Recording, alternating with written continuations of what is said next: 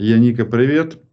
Что там, э, празднуют в Таллине начало переговоров с Украиной э, о вступлении в Европейский Союз? Или все-таки Орбан опять все, все испортил? Приветствую. Э, в Таллине празднуют, в Украине празднуют, и, честно говоря, празднуют и то, что Орб, Орбан не сумел все испортить. И это был почти немножко и сюрприз в этом контексте, что ждали, что он будет портить два раза. Что, во-первых, он испортит членство Украины, то есть начало переговоров, а и тогда он еще испортит выделение финансовой помощи. Вышло, что он первый раз не испортил все, это хорошая новость. И то, что он заблокировал пока своим вето 50 миллиардов, это абсолютно решаемо. То есть там есть разные схемы, как можно это решить, но Таллин праздновал то, что, э, наверное, Шольц, если это правда, э, попросил Орбана выйти на чашечку кофе, пока другие проголосуют, и это причина для праздника, что единогласно, все-таки, как мы говорили в прошлом эфире, может выйти, что будет квалифицированное большинство, кто проголосует. И вышло, что единогласно, кроме Орбана, проголосовали за начало переговоров. Это тоже маленькая победа. Я тут маю виправитися, тому що ми. Я теж. Я теж ми ж почути російською. говорили про те, що е, про євроінтеграцію ми будемо говорити українською мовою, але ну е, іноді іноді так буває. Давай Тому... спочатку почнемо просто. Ні, продовжуємо. Продовжуємо нічого страшного. У нас в Україні е, російську трошки розуміють. Путіна це трошечки підбільшує. Я так розумію, він хоче тут вбити всіх російськомовних. Тому як з'ясувалася мова, вона не рятує бо там, де українська, естонська або якась інша, ну шансів вижити більше. Так, тому продовжуємо. І знаєш, е, я от формулюю питання наших глядачів, закликаю підписатися на канал. Знову ж таки пояснюю, тому що що тут з Ютубом змінилось, нові алгоритми. І зараз саме головне це підписка на канал, ні лайки, ні репости, ні і так далі. От такі от зміни. Ну це тобі, як фахівцю Сталіна по цифровим е, всім справам, буде, буде, мабуть, теж цікаво.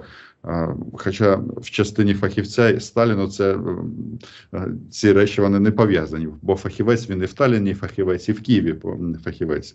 Давай е, від свята перейдемо до бо життя, воно не тільки свята.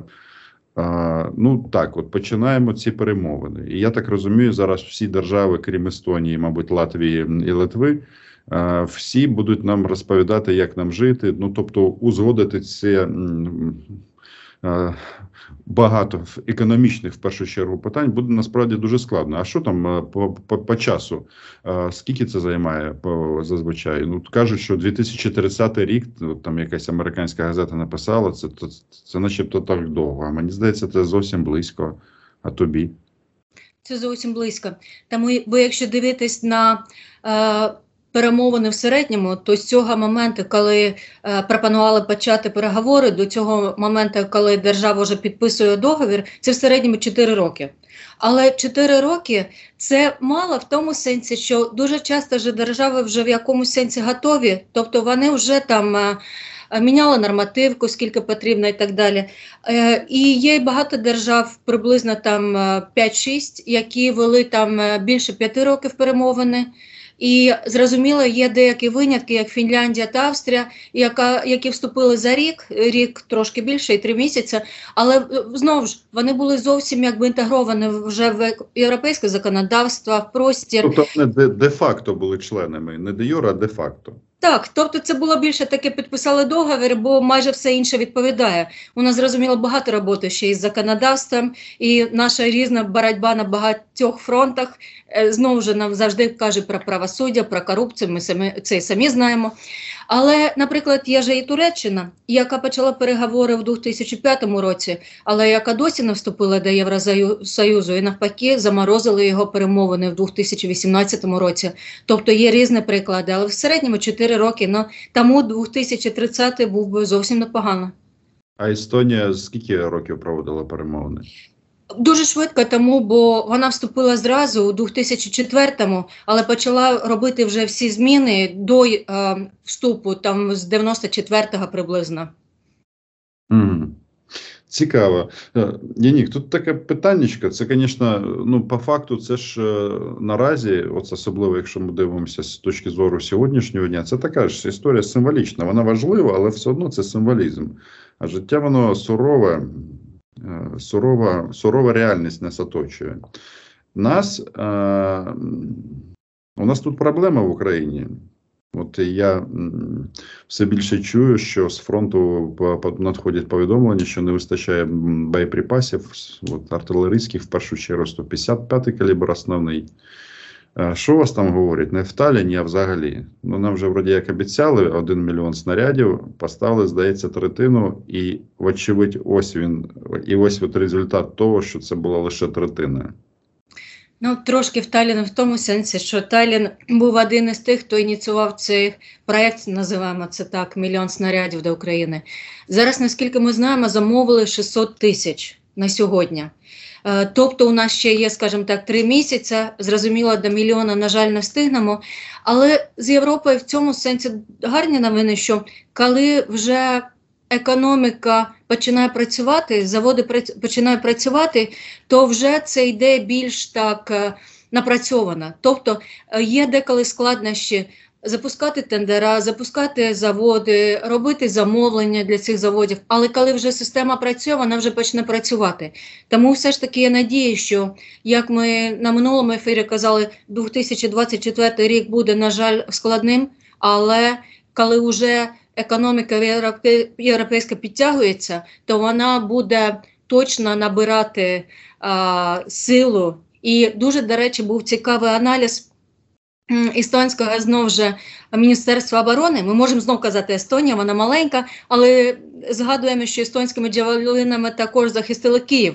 Тобто, може, вона і маленька. В першу чергу естонськими. Я між іншим, коли казав про мільйон снарядів, це це не докер був на адресу Естонії і багатьом державам, які ну здається, не здається, такі. Якщо в процентах від ВВП, то зробили найбільше.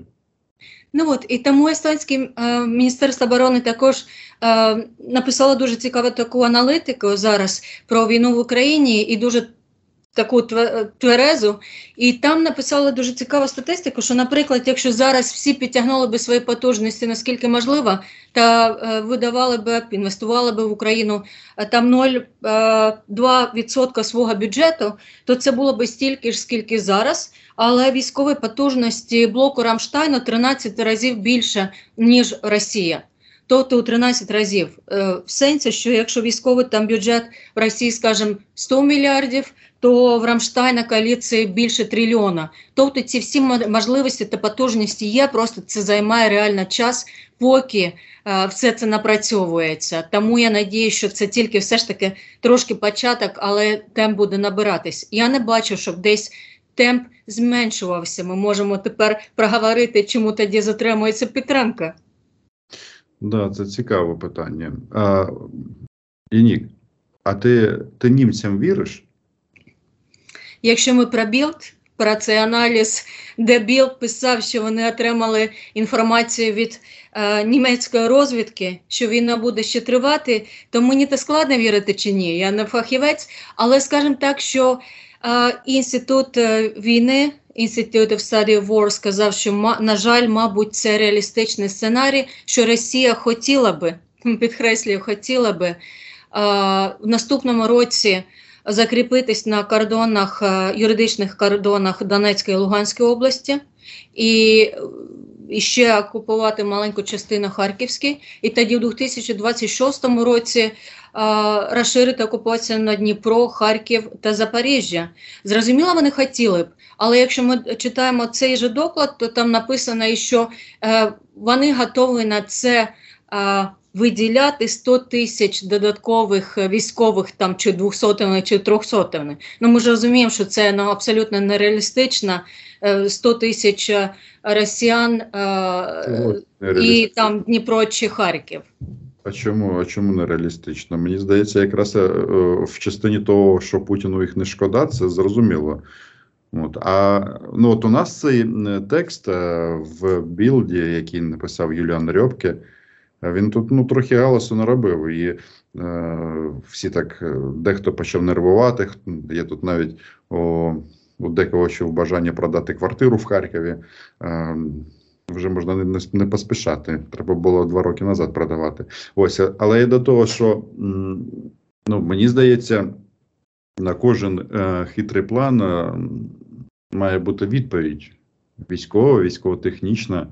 Як думаєш, от е, такі тексти вони для заходу це ну, якби те, що підштовхує швидше рухатися, ухвалювати, ухвалювати необхідні рішення, чи так таке, типу, а все пропало, продаю квартиру в Талліні. Ну, чесно кажучи, естонці та Європа достатньо багато все ж таки аналізує також цифри. Тобто менше цих емоцій все пропало і більше дивляться якби на різні показники. Тобто, коли російська е, розвідка чи російська там армія планує 100 тисяч е, загиблих в рік і брати Харків, то Європа питає: слухайте, це взагалі неможливо і нереалістично, щоб цими силами можна було б хоча б там частинку Харкова. Тобто це починається від цього, що це ж сценарій нереалістичний. А далі зрозуміло, якби. І в Штатах Джо Байден, і в Європі Шольц е, дуже зараз дивовижна потужно нагадують, що війна триває та зовсім ще не закінчується і буде тривати ще роками. І деякі держави вже планують свій бюджет на підтримку України там на 2-3-4 роки наперед, на жаль. Але це якби вони вважають, що реалістично, що наступні роки ще прийдеться підтримувати. Але дуже є надія на це, щоб українські потужності працювали, почали би працювати. Це означає по дронам, про по своїм 155 калібрів і так далі. Що також надіється, що це не тільки Європа, але і все ж таки запрацює свій оборонний комплекс. Е, скажімо так, з більшими потужностями. Хто у нас е, радник міністра Федорова, який займається виробництвом дронів? Ти чи я? Так, і наступне питання так, зрозуміло, ми працюємо над цим, що мені здається, до речі, що по дронам дуже цікаво виходить. Тому, бо, по-перше, зробили такий цікавий крок, що передали можливості, потужності також із держсектору приватному сектору. Тобто, це що дуже підтримується різні команди, команди, які розроблюють власні українські дрони і е, дуже підтримують також е, закупку міжнародних та іноземних дронів, які вже, скажімо так, готові захищати Україну. Тобто тут якраз мені здається, що є прогрес, тому бо долучають і е, приватний сектор. Тобто не кажуть, держава все сама зробить вміє і так далі, як казав Укроборонпром раніше, показуючи якісь незрозумілі макети. А навпаки, давайте підтримуємо всі команди, які власне вміють. Та зараз же ми бачимо, якби ну від майже тисячі кілометрових дронів, то fpv дронів, і, і тут якраз мені здається, прогрес є дійсно. Ну так, це я власне до того, що і підвожу, що ця історія вона не якраз не є сумною. Там в частині скільки снарядів 155-го калібру виробляється, то це велика таємниця, я не знаю. Але кажуть, що все все більше і більше, ну не знаю. Я просто до того, якщо тут і Штати поставляють, і Європа, і весь світ поставляє сюди снаряди, їх не вистачає, то це якби натякає, наводить мене на думку, що ми просто не, не в змозі фізично забезпечити самі себе боєприпасами. Між іншим, е, по дронам е, у нас державні підприємства зробили е, ровно ніфіга. Це все, що відбувається, те, що потрапляє на фронт, це все приватні компанії. І тут питання тільки в тому, хто мінцифри, тобто держава за них заплатила, чи громадяни. Дуже багато різних форматів, тобто і United 24, е, тобто і донори, і громадяни. Зрозуміло, волонтери ми розуміємо, наскільки дуже потужно допомагають. Держава ж виділила мільярд гривень на рік, е, доларів навіть на рік, вибачаю, щоб закупляти дрони і в минулому році, і в наступному році. Ну тобто і в цьому, і наступному. Тобто, це і держава, і донори через Юнайтед, і власне кошти громадян. Тобто, тут якраз дуже потужна співпраця і держави, і підприємств, і донорів, і, і скоординована, мені здається, навіть. Яніко, ти читаєш CNN? Читаю CNN, але це не моє перше джерело, скажімо так. Ну, от дивись, тут е, вчора вийшов такий текст, який е, не дає мені е, спати, і дає зрозуміти, що початок перемовин про вступ до ЄС це, звісно, круто. Але от читає заголовок тексту, який написав Нік Паттон CNN. Він написав так: у, у України була жахлива. Російська мене версія. У України був жахливий тиждень. У всьому винні Сполучені Штати та Європейський Союз. Ну, мається на увазі, що цей жахливий тиждень. Чому він жахливий? Тому що от всі ці розмови на Заході всі кажуть одним голосом: від Таліна до Вашингтону включно, що Україні треба допомагати, але за рахунок того, що немає рішень, отаких чітких, що ми всіх росіян виженемо з України нашою зброєю, ми допоможемо українцям. І от зараз, навіть поки нема цих, е, ну я маю на увазі, це ж мова сигналів, так? І от цей сигнал в Москву такий зараз іде, що типу, ну ми тут можемо сваритися, ще по, поки ми тут сваримося один з одним, то ти можеш вбивати українців. Можливо, неможливо точно через це жахливий тиждень. Що ти думаєш е, з цим робити? І е, цей жахливий тиждень він не перетвориться на жахливий місяць і рік? Е, коротка відповідь не думаю. Тому бо бо спочатку одна історія, що е, я деколи буваю в Брюсселі, е, також по роботі, і там в Брюсселі є свій урядовий квартал, називається Шуман, де після роботи там також ходять в кав'ярні різні там чиновники високого низького рівня. І сиділа я в кафе після робочого дня, і тоді зайшли два чоловіка і почали розмовляти одною мовою Євросоюзу, ну не естонською, а одною такою не зовсім великою мовою. І вони навіть не догадали, що ця дівчинка там. В сусідньому столі розуміє їхню мову. І там один чоловік довго розповідає іншому, як там ситуація на фронті, Україна і так далі. І тоді другий питає, що а ти не міркуєш, що проблема в цьому, що ми досі не вирішили, це їхня війна чи наша? Ну от мені здається, що багато, ну не багато, а деякі держави ще не вирішили. Це їхня, тобто війна України, чи це наша війна, війна Європи. Тобто так, естонці розуміють, що це наша війна і також Латвія, Літва, е, мабуть, і Польща, і, е, але є й ці держави. Мабуть, так. Да. Мабуть. Бувають такі моменти, де можна би по-іншому вирішити питання, але але так. І просто е, це не це, що Європа кинула Україну. Це я взагалі не думаю. Я не думаю, що цей тиждень такий чорний і він буде. Тому, якщо ми дивимося не на цей наратив, який казав Путін теж на своїй прес-конференції, що там західні країни кинули Україну, а просто на цифри знов, то добре, Штати ще не виділили. Я вірю, що вони виділять допомогу питання в сумі і коли. Європа обов'язково виділить ці 50 мільярдів, там просто є різні формати. Добре, не буде єдиноголосно через е, Європейський Союз. Якщо що, можуть і держава окремо якщо там ну взагалі, скажімо, немає іншого варіанту, можуть окремо виділяти і будуть. Якщо дивитись наші головні партнери, як е, Німеччина, Великобританія, Норвегія, вони весь час продовжують підтримувати. Та в нормальних потужностях, і навіть же сказала Німеччина, Норвегія, що вони також готові взяти на себе е, більше зобов'язань та надавати більше допомоги якщо штати там е, не будуть стільки надавати.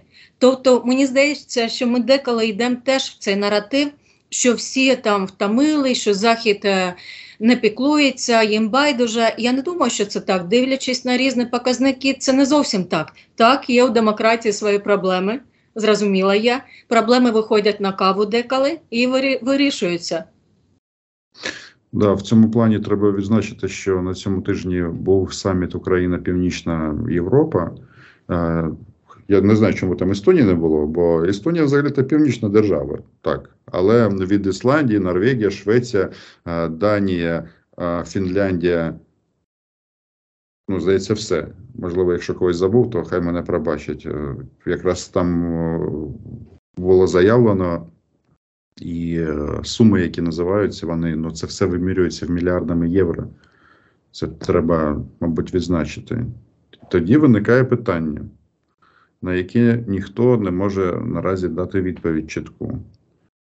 Яка причина в тому, що Орбан все блокує? Можна запитати, чому Орбан не любить Україну, але здається, це не про почуття. Ну, мені здається більше, чому Орбан любить Росію питання. Що це ключове питання. Твої версії. Я все ж таки розслідувала би трошки зв'язки Орбана з Росією. Мені здається, там трошки недопрацювали наші і, і журналісти, і може слідчі. І зрозуміло, е, Орбан завжди е, намагається виторгувати щось і для Угорщини, як і зараз ці 10 мільярдів. Але дивлячись, як системно е, завжди якби грається в куток Росії, то я трошки все ж таки взяла би часу, якщо я була би журналісткою, і намагалась би там через закрите відкрите джерело трошки більше дізнатись би, яка справжня мотивація. Угу. Зрозуміло. Так. Тобто ніхто не втомився на Заході. Ну, бувають такі маленькі глюки, як зараз Австрія, яка сказала, ми будемо підтримувати, коли Райфайзен буде зняти з переліку санкцій, наприклад.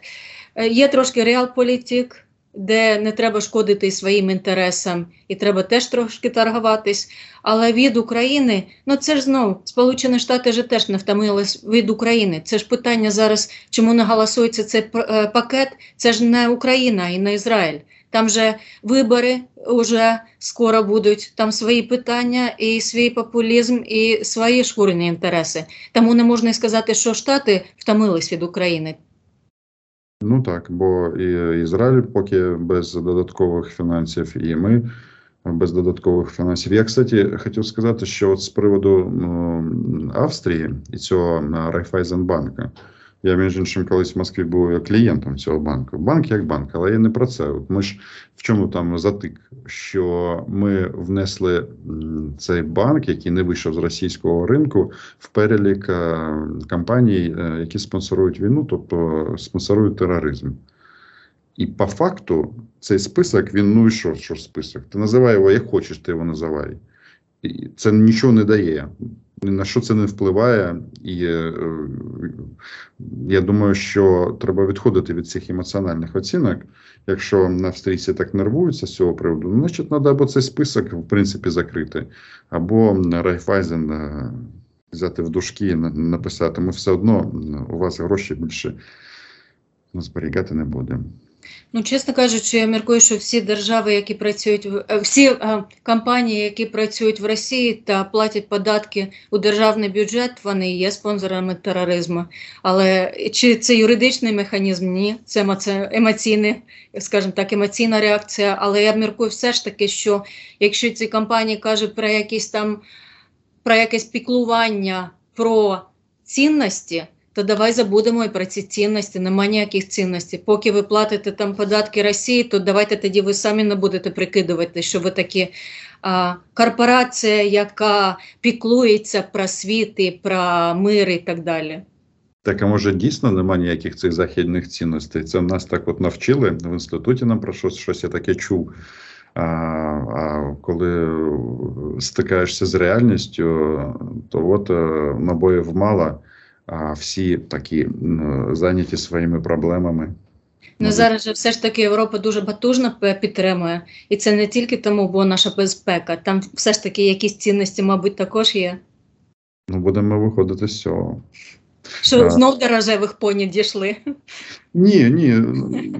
Насправді об'єктивно, я тут певною мірою іронізую, воно базується не тільки на баблі, і це зрозуміло бо кількість е, грошей зі всіх держав, не тільки з Європи, не тільки Західного світу, так ну, ширше набагато, воно вимірюється реально в десятках мільярдах. І я коли думаю, щоб з нами було, якщо б цього не було, такі, такої підтримки, то мені стає дуже-дуже сумно. Але ми сумувати не будемо. Я не будемо. І, наприклад, у мене також, як, мабуть, у нас всіх є свій благодійний фонд. і це дуже якби тепло бачити, як люди підтримують там. У нас різні різдвові такі зараз ідуть кампанії, типу підтримай там а, Престарілих людей, щоб у них був би різдвовий там набір їжі, чи там дітей, щоб е, там естонські цукерки, чи навіть це тварин, тобто вибирай, що ти хочеш. І люди дуже підтримують і допомагають. І це не тому, що вони міркують про безпеку чи про політику. Це тому, бо вони хочуть підтримувати, і ми відчуваємо це. Я не зрозумів, Україна в, як, в якому? Там, де тварини, чи там, де літні люди, чи це Україна окремо? Ні, це у нас три е, різдвова кампанія. Люди можуть самі вибирати, кого вони хочуть підтримати. Чи е, прихилого віку людей, щоб у них була би там різдвова їжа, чи дітей, е, щоб цукерки там різдвові, чи тварин, щоб у них була би там в притулках їжа. Тобто це якби велика різдвова кампанія, але ще я хотіла сказати, що просто люди дуже багато досі донатять. І це показує, що це все ж таки цінності. Це не тому, що вони щось міркують про безпеку е, там Європи чи так далі. Ще є вони цінності на рівні людей. Деколи буває реал-політик на рівні політиків, ти зрозуміла? Ну, давай на цій оптимістичній ноті сьогодні поставимо три крапки. Друзі, підписуйтесь на канал. Посилання на телеграм-канал Яніки буде в описі, як завжди. Ну, такі від, ось такий він сьогоднішній погляд на світ з висоти талінських пагорбів. У вас там пагорби є? Через пару годин вже не буде взагалі. Але це теж оптимістична нота. Добре, дякую. Дякую.